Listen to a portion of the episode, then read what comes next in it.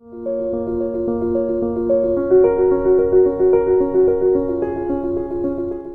v relácii Dá sa to. Moje meno je Gabika Zubriková a dnes e, budeme hovoriť o tom, čo sa dá v cyklodoprave. Cyklodoprava je moja obľúbená téma a dnes som si na ňu zavolala odborníka na slovo záteho, aktivistu a prezidenta cyklokoalície. Volá sa Dan Kolár. Dan, vítaj. Ďakujem za pozvanie a vítam všetkých poslucháčov a divákov. Dobre, tak poďme na ten príbeh e, teba a toho bicyklovania. Mňa by zaujímalo, akým spôsobom si sa k tomu dostal, že teraz si v cyklokoalícii a čo tomu predchádzalo? Dostal som sa k tomu ešte v podstate na strednej škole, keď e, som začal jazdiť na bicykli do školy, lebo mi to v tom čase trvalo dlho autobusom, ktorý stál v dopravných zápchách a prišlo mi to najrychlejšie riešenie. A odkiaľ si chodil? Kam? Chodil som z Malinova do Bratislavy, do Bratislavy uh-huh. na, na gymnázium Greslingova. Čiže aj napriek tomu, že to bola pomerne veľká vzdialenosť, tak už v tej dobe boli, bola tá situácia dopravná taká, že jednoducho ten autobus išiel strašne pomaly. A Narazil som napríklad na ten problém, že v škole som si nemal kde ten bicykel zaparkovať, čo už z dnešného pohľadu nám to príde možno taký trochu smiešný problém, ale vtedy nám to naozaj vedenie školy nechcelo dovoliť, nechcelo nám nainštalovať tie stojany a vtedy sme so skupinkou spolužiakov zorganizovali taký protest, že teda zamkneme všetci zo školy bicykle pred školou a ukážeme, že teda máme záujem, aby sa tam dal niekam nejaký normálny stojan. A vtedy som zistil, že existuje nejaká cyklokoalícia, ktorá teda už v tej dobe existovala nejakú krátku dobu a stretli sme sa, oni prišli, nejak nám pomohli, poradili a v podstate o niekoľko týždňov tam boli tie stojany nainštalované a to bol taký, taký pekný moment, kedy som si vlastne uvedomil, že stačí možno trošku nejakej aktivity a dá sa reálne dosahovať nejaké zmeny. No a postupom času som sa tej téme začal venovať nejak viac. Na začiatku to bolo z takých trochu som to v úvodzovkách nazval, že takých e, sebeckých dôvodov, že jednoducho som nechcel, aby ma zrazilo auto po ceste. Jasne, to je úplne v poriadku. A prekážal mi tento obrubník, to je veľmi ktorý, dobrý motiv. ktorý som mal po ceste práve na tej mojej trase. Ale neskôr som si v podstate začal uvedomovať aj tie, tie celospoločenské benefity a tie súvislosti e, dopravy a kvality života obyvateľstva a začal mi dávať zmysel venovať sa tomu teda naplno a nie iba na tej mojej trase do práce, ale mm-hmm. na celom mm-hmm. Slovensku. A ty si teda ako dlho v cyklokoalícii? Tej téme sa venujem možno nejakých 10 rokov asi a vtedy som sa asi tak nejak postupne stal aj e, členom cyklokoalície a zapájal sa postupne viac do tých aktivít a v podstate profesne tam pôsobím asi 4 roky to budú. Ha, a tých prvých 6 rokov si tam bol čo? Iba ako dobrovoľník, my sme boli dlhé roky teda čisto, že také dobrovoľnícke, nadšenecké združenie mm-hmm. aktivistov a v podstate v priebehu tých rokov sme sa začali nejak profesionalizovať. V podstate tie 4 roky dozadu zhruba to nastalo a postupne sa snažíme ďalej nejak rozvíjať v tomto smere. Čiže vlastne tých 10 rokov tu už cyklokoalícia nejaké aktivity robí a teda povedzme si možno nejaké príklady, že čo sú to tie aktivity, že čo napríklad bez cyklokoalície by sme tu dnes e, nemali to, čo dnes možno si myslíme, že tu úplne samozrejme bolo tu odjak živa. Keď sa pozrieme na tú lokálnu úroveň v Bratislave, v podstate zo začiatku sme začínali najmä aktivitami na tejto miestnej úrovni. V Bratislave to bolo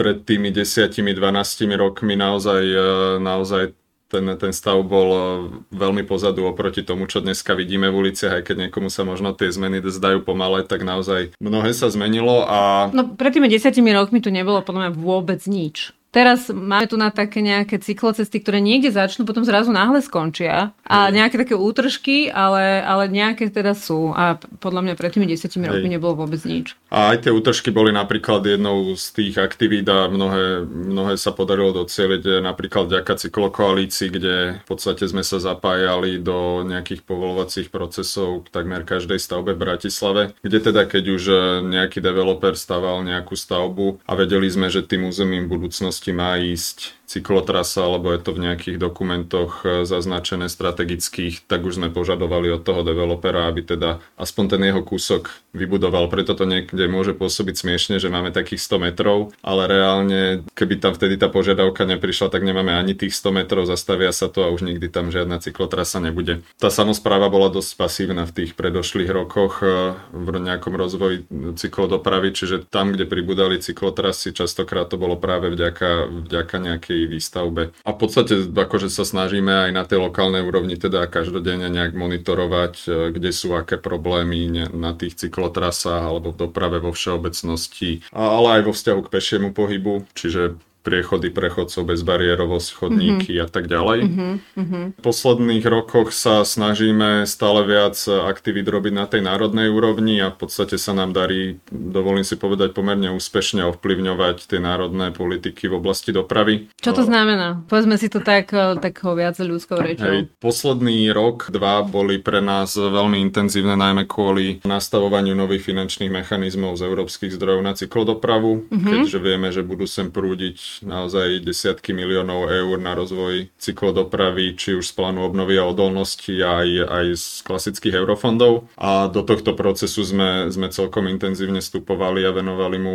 celkom veľkú časť e, našich kapacít práve na to, aby jednak ten obnos tých peňazí bol čo najvyšší, ale aj tomu, aby tie peniaze boli využité čo najlepšie na naozaj zmysluplné projekty, kvalitné projekty, aby tie samozprávy vedeli, čo vlastne s tými peniazmi majú robiť, mm-hmm. ako s tým pracovať, aby sme naozaj túto príležitosť e, využili čo najlepšie. A čo je teda podľa vás kvalitný projekt? Kvalitný projekt je taký, ktorý rešpektuje, keď sa bavíme o tej, o tej mm-hmm. infraštruktúre, o tom samotnom návrhu, ktorý v podstate rešpektuje to, ako sa tí cyklisti naozaj e, pohybujú a, a zároveň e, kladie dôraz alebo prioritizuje v prvom rade chodcov, ďalej cyklistov a až na tom treťom mieste tú automobilovú dopravu v nejakej plynulosti. A v tomto naozaj e, tú nevýhodu, ktorú na Slovensku máme, že sme tak pozadu a že tak trochu zaostávame v, tej, v tejto téme, tak môžeme v tomto pretaviť na tú výhodu kde stačí sa ísť pozrieť do zahraničia, do krajín, ktoré sú skúsené a postavili veľké množstvo cyklotrás a jazdí tam veľa cyklistov, vidíme, že fungujú. Ale stačí sa ísť tam pozrieť a v podstate preberať tie mhm. princípy, mm-hmm. ktoré,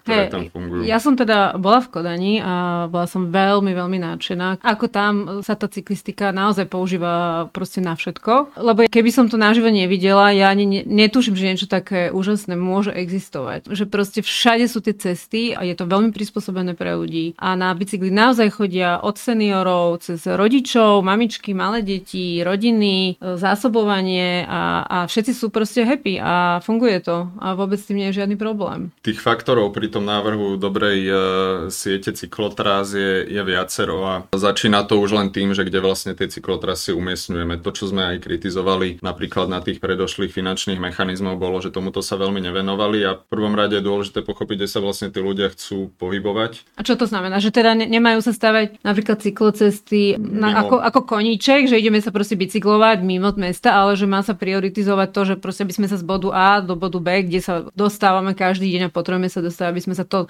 toto vedeli dostať na bicykli? Áno, pokiaľ sa bavíme o cyklodoprave, tak tým cieľom je v podstate vytvoriť podmienky na to, aby čo najviac ľudí mohlo presadnúť z auta na bicykel. To je to, na čo dostávame od Európskej únie peniaze, to je to, čo je v súlade s tými našimi stratégiami, či už v oblasti životného prostredia, zdravotníctva a tak ďalej. A to je prirodzene tam, kde tí ľudia už teraz jazdia, alebo kde sa teraz pohybujú a zároveň e, zväčša na krátke vzdialenosti, lebo nikoho nechceme presviečať, aby teraz 30 km každý deň dochádzal na bicykli, to je jasné, že tam ten bicykel nie je tou prirodzenou voľbou, ale na vzdialenosti do 5 km, pokiaľ je to bezpečné, tak prirodzenou voľbou bude. A to je ten základ uvedomiť si, že vlastne čo tým chceme dosiahnuť, že naozaj vytvoriť tie podmienky tam, kde tí ľudia chcú jazdiť. A niektoré samozprávy k tomu pristupujú tak trochu, že tak postavme tým cyklistom teda niekde tú cyklotrasu a niekde tam za mestom mimo mesta. spravíme uh-huh, tú cyklotrasu, uh-huh. aby teda mali, ale to práve nie je ten správny prístup. Treba, treba ju stavať tam, kde kam tí ľudia chodia do práce, do mm-hmm. školy. A mhm. potom pre takúto rekreačnú, rekreačné bicyklovanie často nepotrebujeme mať vyslovene spevnené asfaltové cyklocesty. Častokrát e, práve v prírode je príjemné jazdiť aj po nespevnenej komunikácii, pokiaľ ide o naozaj sobotný výlet, tak je to úplne v poriadku. A tie zdroje, ktoré máme na cyklodopravu, naozaj treba smerovať najmä do tých sídiel alebo potom mimo sídiel, napríklad na prepájanie priemyselných parkov e, s mestami, mm-hmm. keď sú tesne za mestom, kam nám chodí naozaj veľa ľudí každodenne uh-huh. a, a tak ďalej. A to, prečo v tej Kodani bicykluje toľko ľudí, ten, ten najdôležitejší dôvod, ktorý aj samotní tí Kodančania uvádzajú, je rýchlosť. Nebicyklujú tí ľudia kvôli tomu, že by mali nejaké strašne environmentálne cítenie. Mm-hmm. To je v podstate nejaký úplne vedľajší faktor. Ten najdôležitejší je ten, že je to najrýchlejšie. A preto aj tie mesta, pokiaľ chcú, aby ľudia presadli na bicykle, tak by mali vytvárať tie podmienky také, aby to bicyklovanie naozaj bolo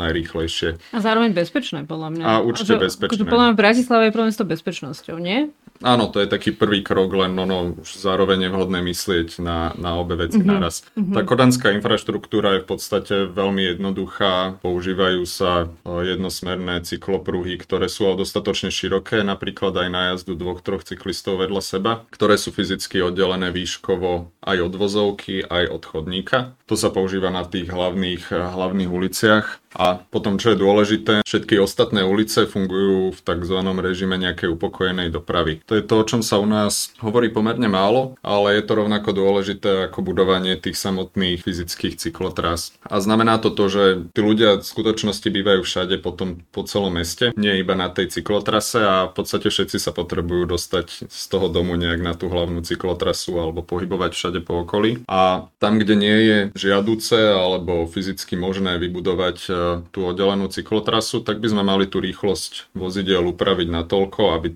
bolo bezpečné pohybovať sa na bicykli aj vo vozovke. A potom to fungovať bude z pravidla, teda je to zriadovanie zón 30, ktoré sa potom môže doplniť nejakými tými fyzickými prvkami upokojenia dopravy. Nemusia to byť tie žltočierne retardéry, ktoré na Slovensku sa používajú a ktoré nikto nenávidí, ani vodiči, ani cyklisti, ani tí, ktorí ho majú pod oknami. Existuje širšia paleta rôznych riešení, mm-hmm. ktoré sa za týmto účelom dajú použiť. A to je dôležité uvedomiť si, že ani v tom Holandsku naozaj nemajú cyklotrasu na každej jednej ulici, ale 70% komunikácií v Holandsku je v režime zóny 30 a to im umožňuje v podstate byť. preto sú tie bicykly rýchlejšie asi, nie? Keď musí ísť s tým autom 30 Preto je to najmä bezpečnejšie. Ono Aj. akože v rámci toho mesta to auto tú celkovú rýchlosť priemernú častokrát nepresahuje tú 30 keď do toho zarátame aj všetky zastavenia a práve Zápchy. Uh-huh. a práve pri tej 30 konec koncov je často tá, tá jazda aj tých aut plynulejšia potom, lebo nie je tam toľko e,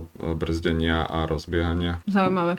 No a keby sme teda ešte skúsili konkrétne konkrétnejšie dať nejaký príklad, že čo by neexistovalo, keby nebola cyklokoalícia? Že nejaký územný plán, rozumiem, ale je to také troška neuchopiteľné. A rozumiem, že je za tým určite strašne veľa práce. Niečo také uchopiteľnejšie. Sú to viaceré úseky cyklotras alebo nejaké drobné riešenia na niektorých uliciach, ale keď sú poslucháči z celého Slovenska, asi nemá nejakú jednu uličku niekde zmysel konkretizovať. Ale zároveň je to potom na tej národnej úrovni opäť sú to zmeny zákona, ktoré sa dotýkajú aj v podstate všetkých ľudí. Minulý rok sa nám podaril zmeniť zákon o cestnej premávke celkom výrazne, ktorý, ktorý upravil najmä veci týkajúce sa cyklistov a pohybu cyklistov, kde takouto najvýraznejšou zmenou možno bolo, bolo práve úprava predností v rôznych dopravných situáciách vo vzťahu e, k cyklistovi, kde teraz auto odbáčajúce vždy dáva prednosť cyklistovi idúcemu priamo, alebo auto, ktoré prichádza z vedľajšej cesty, dáva prednosť cyklistovi idúcemu priamo, ktorý ide v smere tej hlavnej a, cesty. Toto doteraz tak toto nebolo. Doteraz, nebolo.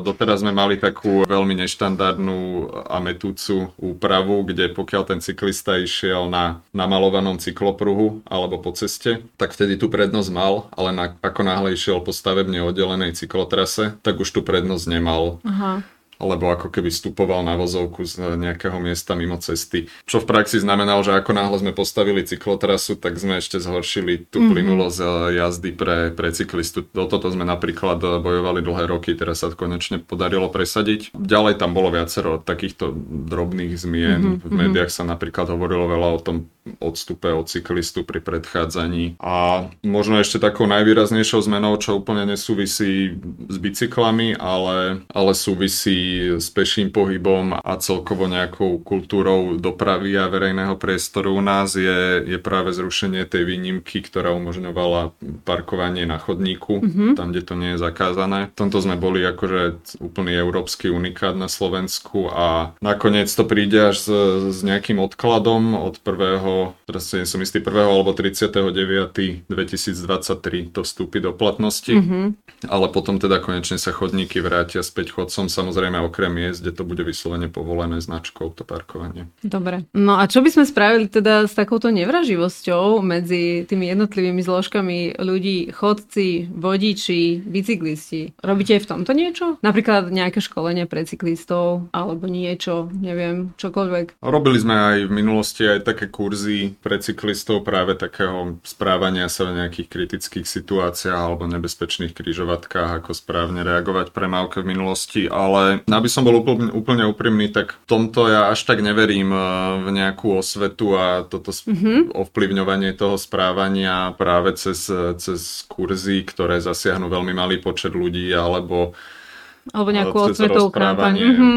O tom, že buďme k sebe tolerantní, ono je to do veľkej miery o tom, ako vyzerá to prostredie a práve to je na tých samozprávach, na tom štáte, aby tie ulice naozaj nepôsobili ako nejaké boisko, ale aby to bol naozaj priestor, na ktorom môžu dobre spolu nažívať všetci. Ten dizajn je naozaj veľmi silný faktor, ktorý, mm-hmm, ktorý mm-hmm. toto ovplyvňuje. Ale to som rada, že to hovoríš, pretože to dáva úplne zmysel, hej? Že, že nezačneme ako keby od toho, že budeme vychovávať ľudí, ale začneme tým, že zmeníme to prostredie a tí ľudia potom už tak prirodzene sa budú chovať civilizovane, keď budú v civilizovanom prostredí. Určite áno, je to, aj, aj keď sa rozprávame o tej bezpečnosti, minulý rok boli na Slovensku nejaké tragické nehody a veľa sa o tej bezpečnosti hovorilo a častokrát tá debata sklzne k tomu, že je to o tej tolerancii a stačí, keď sa teda budeme tolerovať mať, ale tam častokrát to aj skončí. Alebo to potom naopak ešte pokračuje tým, že je to kvôli nedostatku dopravnej výchovy, že deti nemajú dopravnú výchovu a my tak sme možno, mali. Tak možno to nie je zle ako zlepšovať, ale že to nebude asi to jediné. Hej, to sú práve tie menej efektívne spôsoby a to vytváranie toho bezpečného prostredia v prvom rade fyzického, a potom nejakého nastavenia toho, toho systému je, je o mnoho účinnejšie. A keď sa bavíme o tom, prečo, prečo v Holandsku zomiera dvakrát menej chodcov ako na Slovensku. Nie je to preto, že by mali iné auta, iné nohy, iné mozgy a mm-hmm. tak mhm. ďalej. Je to o tom, že naozaj každá tá ulica vyzerá úplne inak a množstvo takých ulic, na ktorých sa u nás stávajú nehody, tam fyzicky ani nenájdeme. A druhý taký faktor, ktorý je celkom výrazný a ktorý je v podstate ako najdôležitejší a nejak najdôležitejším faktorom, keď sa bavíme o úmrtnosti alebo následkoch nehôd, je práve rýchlosť vozidiel. Mm-hmm ja som to už trochu načal pri tom upokojovaní dopravy, prečo je to veľmi dôležité. A v podstate s každým tým kilomet- ďalším kilometrom za hodinu nám veľmi výrazne stúpa to možné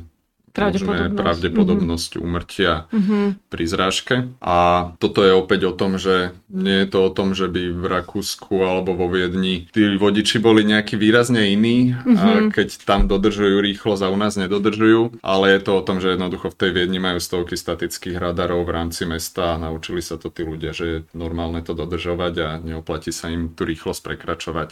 Mm-hmm. A toto u nás bohužiaľ nefunguje. U nás sa celkom normálne toleruje prekračovanie tej rýchlosti. Je to ako keby aj tak spoločensky úplne bežná vec. My sme mm-hmm. teda zakúpili taký radar na meranie rýchlosti a, a merali sme vo viacerých e, mestách, obciach na Slovensku a tie výsledky sú akože strašné. V tých zónach 30, 9 z 10 vodičov prekročí rýchlosť štvrtina prekročí o viac ako 50%, že ide 50 mm-hmm. Takýto stav by v podstate tie mestá ani ten štát nemali akceptovať. Napriek tomu sa to u nás dlho deje a to mm-hmm. má ten najväčší vplyv na, na tú bezpečnosť. Mm-hmm. A prečo sa voláte cyklokoalícia? Ste koalícia koho? Ten názov vznikol ako koalícia rôznych menších uh, aktívnych mm-hmm. skupín mm-hmm. Alebo nejakých dneska by sme povedali, že stakeholderov v tejto okay. téme. Uh-huh. A ten názov sa celkom ujal. Dneska už ten názov je už skôr tak zľudovel a už ho používame bez toho, aby jasné. sme sa nejak veľmi zamýšľali nad tým významom. Jasné, jasné. Hej. No pre mňa je to zaujímavé počuť, ako je zložité tie zmeny robiť a že koľko je za tým vzadu také tie neviditeľné roboty. By som si ja myslela, že povieš niečo také bombastické, ale rozumiem, že za tým bombastickým na konci je možno 10-20 rokov roboty pred tým, ktorú nie je vidno môžeme sa pobaviť teda o tom, že cyklokoalícia ako organizácia, koľko má zamestnancov a teda tiež by ma teda zaujímalo ešte aj to financovanie. V súčasnosti máme dvoch full-timeových zamestnancov, jedna kolegyňa je na materskej akurát a asi štyroch ľudí, čo robia na nejaký čiastočný mm-hmm. úvezok, mm-hmm. skôr také nejaké odborné veci. A okrem toho máme pomerne, pomerne máme štyroch ľudí v nejakom borde v správnej rade a máme pomerne aktívnych e, dobrovoľníkov alebo takých ľudí, čo nás nejak intenzívne podporujú vo svojom voľnom čase, kde sa dá hovoriť o možno 10-20 ľuďoch v takom tom širšom okruhu dobrovoľníkov. A čo sa týka rozpočtu, tak e, ten sa poslednej dobe celkom mení, ako som spomínal, tak tie posledné 4 roky tak intenzívne rastieme a to sa nejak prejavuje aj na tom rozpočte. Posledný rok sa to pohybovalo okolo nejakých 180 tisíc eur, predtým to bolo niekoľko tisíc menej, vravím, mhm. postupne to trocha rastie, ale asi sa na okolo tejto sumy niekde niekde ustabilizujeme. Mm-hmm. No pre mňa je to prekvapivo málo. Ja som si teda myslela na to, čo všetko je za vami za tie roky, že, že, že máte väčší tým aj že máte teda väčšie zdroje. Tak eh, klobúk dole. Ďakujem. A opäť to teda ukazuje na to, že ako efektívne sa v tých neziskových organizáciách pracuje. A teda, Asi, hej, no. a teda nerobíte to celé len pre tie eurofondy. No my z tých eurofondov nič nebudeme mať. No.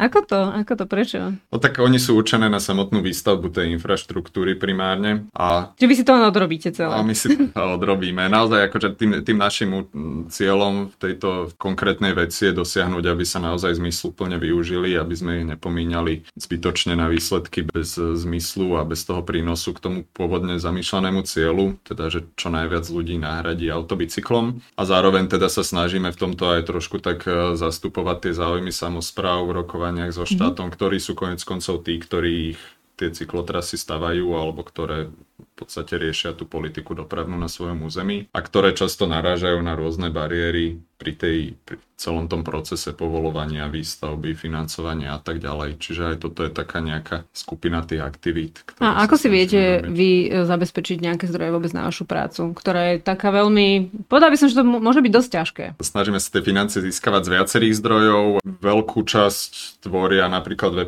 zdanie, mm-hmm. to je mhm. taký ten najstabilnejší zdroj, na ktorý sa vieme každý rok nejakým spôsobom do určitej miery spolahnúť. Že ten cyklista, a... ktorý vidí, že mu tam pribudol ten chodníček, si povie, že to, toto fakt niekto musel urobiť, tak vám možno pošlo 2%, hej, to je super. Hej, no. čiže uh-huh. za toto ďakujem všetkým, ktorí nám posielajú 2% zdania a ktorí neposielate, môžete tak urobiť napríklad budúci rok. Máme aj nejakých e, darcov mimo to, ktorí nám priamo poskytujú peniaze, alebo keď sú nejaké konkrétne výzvy, napríklad keď sme mali v Bratislave jeden veľký súdny spor, ktorý sa týka nábrežia Bratislavského mm-hmm. pri Dunaji, ktorý nás stal veľké tisíce eur, tak tam nám ľudia poslali priamo na tento účel nejaké zdroje. A vyhrali ste ten súdny spor? Ja nie, stále ja prebieha neviem. súd a Aha. stále čakáme a veríme. Tak držím palce. Ďakujem. No a potom ďalšie zdroje, ďalší zdroj je, sú rôzne projekty a posledných rokoch najväčším zdrojom bolo, alebo také najväčšie projekty sme mali z norských fondov, mm-hmm. Active Citizen Fund napríklad, alebo rôzne nejaké menšie, menšie grantové schémy sa snažíme využívať. A to, čo sa objavuje teraz, je, je už aj nejaká konzultačná činnosť pre samozprávy, kde sa ukazuje, že aj tá naša expertíza je žiadaná a na tom práve vidíme aj ten výsledok toho, že tá téma sa naozaj na Slovensku posúva, že kým pred 8 rokmi sme naozaj museli bojovať s každým mestom tom a presviečať ich, že ale chcete robiť tie cyklotrasy a je mm-hmm. to mhm. dôležité a tak ďalej, tak dneska sme už v opačnej pozícii, keď nám volajú samotné tie mesta a obce a žiadajú nás o pomoc pretože oni by už aj chceli niečo robiť, len nevedia ako. A toto sa teda na Slovensku celkom viditeľne zmenilo. Dokonca môžem rovno povedať, že my už nemáme kapacity toto obsiahnuť mm-hmm. a na Slovensku je veľmi citeľný už nedostatok ľudí, ktorí sa tejto téme venujú a tá expertíza na strane tých samozpráv je nízka, lebo jednoducho doteraz to nebola téma a nie sú na Slovensku takí ľudia, ktorí by to robili. Že aj v tomto sa snažíme zase tak premostím tlačiť na štát, na ministerstvo, aby nejakú časť z tých zdrojov sme využili na to, že pomôžeme tým samozprávam sa vzdelávať mm-hmm. a získať kvalitných ľudí, naučiť sa, ako vlastne to robiť, tú cyklodopravu, aby mm-hmm. sa to naozaj začalo hýbať. Uh-huh. A čo by sme my ako občania toho mesta mohli robiť všetci lepšie? aby to tak nejak všetko bolo lepšie v tom meste. Je také niečo? Čo sa týka dopravného správania, ono možno sa tak očakáva, že teraz e, by som mohol povedať, že zamyslite sa pred každou cestou, či sa nedá ísť inak ako autom, ale ja toto úplne neverím naozaj. E, tak ako som hovoril o tej bezpečnosti, tak, tak si myslím, že o mnoho efektívnejšou cestou a tou systémov je naozaj vytvárať to prostredie také, aby sa bicyklovať alebo chodiť pešo dalo bezpečne a pohodlne a nie presviečať ľudí, že skúste nechať auto doma. To akože niektorých iba zbytočne nahneváme, mm-hmm. keď hey, im to povieme. Mm-hmm. Čiže čo, čo by tí ľudia mali robiť? Nemusia sa vyslovene nútiť chodiť na bicykli, keď, keď sa tak necítia bezpečne, ale skôr e, sa možno ozývať e, svojim vedeniu samozpráv, mm-hmm. svojim starostom, primátorom, poslancom a žiadať od nich bezpečné podmienky na to, aby nemuseli svoje dieťa voziť každý deň autom do školy, ale aby ho mohli pustiť pešo. Budeme mať komunálne voľby za chvíľu a mm-hmm. pevne verím, že táto otázka bude prítomná a to, čo môžu ľudia robiť, je vyťahovať túto tému a pýtať sa aj, aj svojich kandidátov alebo kandidátov vo svojich obciach a mestách, ako plánujú s touto témou pracovať, mm-hmm. či či budú robiť cyklotrasy, mm-hmm, či mhm, budú mm-hmm, sa snažiť zabezpečiť vlakové spojenie do ich obce, aby bolo lepšie, či budú budovať čo budú robiť. záchytné parkoviska a podobne. Hej? Áno. To je super. No a čo by ešte cyklokoalícia robila, keby ľudia a zdroje neboli žiadny problém? No, asi by sme viac pomáhali tým samozprávam. Ja v tom vidím naozaj obrovský dopyt po celom Slovensku a tie riešenia sa sú veľmi replikovateľné, akože to, čo sa podarí v jednej obci, veľmi často sa dá použiť použiť aj v tej druhej obci, len mm-hmm. možno tí starostovia navzájom o tom nevedia. A naozaj tých, ten priestor na zlepšenie je obrovský. Prekažkou už nie sú na Slovensku ani peniaze kvôli tým eurofondom. Dajú sa robiť rôzne aj lacné riešenia, ktoré naozaj nestoja veľa a mm-hmm. pomôžu. Prekažkou sú tie ľudské zdroje a tie odborné kapacity. Čiže hej, keby sme mali nekonečno možností, tak asi ideme do každého jedného mesta a obce na Slovensku a porozprávame sa s nimi a povieme im, čo by sa sa dalo veľmi jednoducho mm-hmm, a rýchlo mm-hmm. zlepšiť a som presvedčený, že toto by pomohlo. Tak možno aj súčasná cena benzínu troška pomôže rozvoju tej cyklodopravy. Je to také možno neželané, ale je to tu a možno sa s tým nejak musíme vysporiadať. A plus teda v Bratislave cena parkovného samozrejme. Hej, ono určite aj toto bude na to vplývať a tá cena benzínu jednak teda priamo z toho hľadiska toho spotrebiteľa, ale aj keď sa bavíme o, o tej geopolitike a snahe nejak odstrániť odstrihnúť sa od tej závislosti na fosílnych palivách alebo na nejakých palivách, ktoré musíme dovážať, tak tam hrá veľkú rolu práve doprava a tam bude hrať veľkú rolu práve aj bicyklovanie, ktoré vie do veľkej miery znížiť tú závislosť a na rozdiel od nejakých vodíkových automobilov a podobných snov je to riešenie, ktoré už teraz máme k dispozícii a mm-hmm. v podstate nemusíme čakať teraz ďalších 10-15 rokov vývoja, či mm-hmm. tie auta naozaj budú jazdiť a budú dostupné pre každého. Je to niečo, čo tu je, čo vidíme v ostatných krajinách, že už funguje a čo sa v podstate dá v priebehu týždňov, mesiacov, maximálne rokov dostať mm-hmm. na úplne inú úroveň. Super. A aký je postoj cyklokoalície ku kolobežkám? Kolobežky sú niečo, čo prišlo a mnohé ani mesta, ani štáty, ani, ani, ľudia. ani odborníci, ani ľudia v istý moment nevedeli, ako na to hneď reagovať. Osobne nie som nejakým fanúšikom jazdy na kolobežke, špeciálne keď sa bavíme o tých e, elektrických kolobežkách, teda tých, e, tých klasických nemáme až tak veľa na uliciach, tak e, tá elektrická kolobežka, v meste rozumiem, že niektorí napríklad chodci to nevnímajú pozitívne, keď jazdia po chodníkoch, jazdia rýchlo, častokrát je problém aj ten, že sú kade tade odstavené, ale tak to sú aj auta. To je druhá vec, ale z, pohľadu, z takého pohľadu tých benefitov a toho vplyvu na spoločnosť, tá kolobežka nemá ten hlavný benefit bicyklovania alebo chôdze, keďže nemôžeme hovoriť o nejakej aktívnej doprave. Ten človek sa nepohybuje aktívne, keď stojí na tej kolobežke. A práve tie zdravotné benefity bicyklovania alebo chôdze sú, sú jeden z tých najsilnejších dôvodov, prečo sa vlastne majú podporovať ten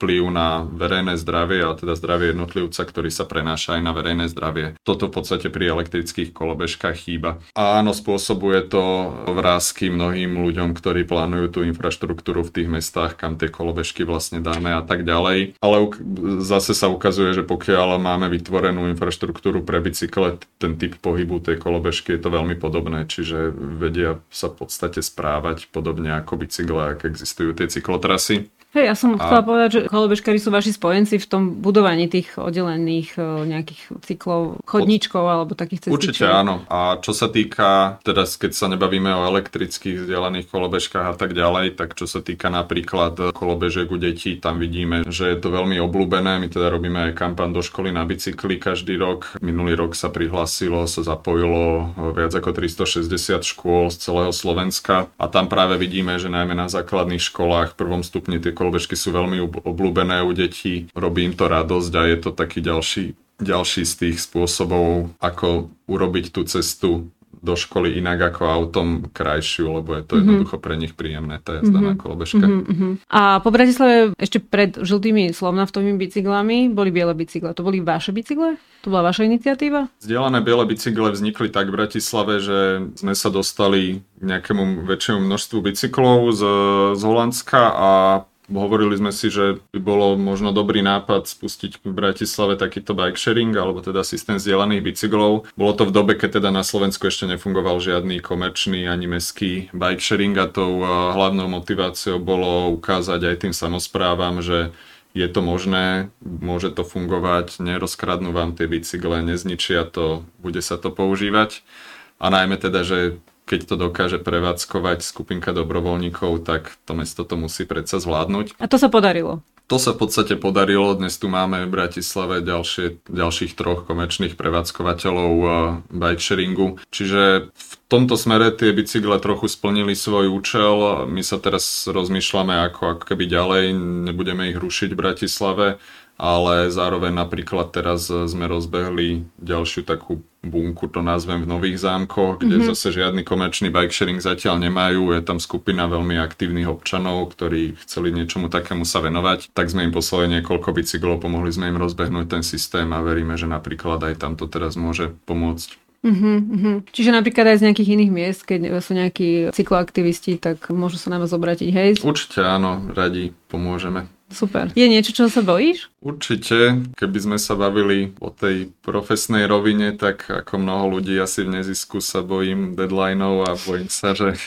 čo všetko sme zase nestihli tento týždeň. Je to niečo, s čím sa snažím pracovať, ale nie je to, nie je to úplne jednoduché. No a ako mnohé neziskovky asi trochu bojujeme aj s tými kapacitami, aj s tým možno ako keby nastavením tých procesov vnútri mm-hmm. organizácie. Viem, že v tomto nie sme jediní, ale nerobí sa s tým tak ľahko. Čiže tu vieme, že máme čo doháňať, čo by nám pomohlo možno ten strach odstrániť. A mimo tej profesnej roviny Neviem, tak akože... A neboj sa, že ťa zrazia auto, keď ideš na bicykli? Občas áno, možno ja by som akože možno na počudovanie nie až tak, ako keď idem autom. Ja akože znie to možno pre niektorých zvláštne, ale ja sa celkom bojím jazdiť autom, aj keď idem s nejakým skúseným šoférom, necítim sa veľmi komfortne a mm-hmm. väčšinou keď sa pozerám okolo, možno je to taká profesionálna deformácia, že keď sa venujem aj tej bezpečnosti dopravy, tak uh, si možno nejak príliš prerátavam a rozmýšľam, čo všetko mm-hmm, sa môže stať, ale keď idem v aute, sa väčšinou necítim úplne komfortne. Zaujímavé. Ale áno, akože v tomto vidím veľký rozdiel, keď sa pohybujem v nejakom takom tom živom meste,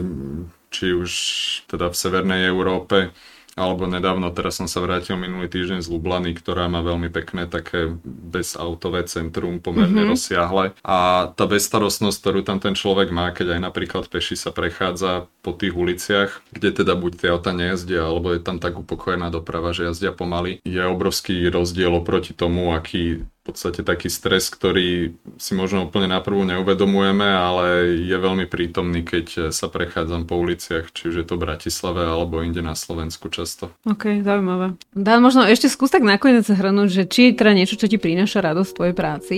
Hej, ja mám to šťastie, že môžem stále hovoriť, že robím niečo, čo ma naozaj baví. A tú radosť prinášajú práve tie výsledky, keď sa naozaj, keď vidíme, že niečo sa podarilo presadiť a keď vidíme, že to následne funguje, že prišla nejaká zmena v uliciach a po dvoch rokoch, troch rokoch, štyroch rokoch človek tam vidí tých ľudí, ako ten priestor užívajú, ako sa tam cítia bezpečnejšie, príjemnejšie a toto naozaj robí človeku radosť. Hej, tak to úplne verím. Tak uh, veľmi pekne ti ďakujem za všetku tvoju prácu, aj za to, že si prišiel o nej porozprávať, dá sa to. Ja ďakujem veľmi pekne za pozvanie. A cyklistom želám, aby sa im čo najbezpečnejšie bicyklovalo. A vám, milí diváci a posluchači, ďakujem za sledovanie, za počúvanie a teším sa na vás v ďalších dieloch. Dá sa to. Zatiaľ dovidenia, do počutia. Ďakujem. Dovidenia, do počutia.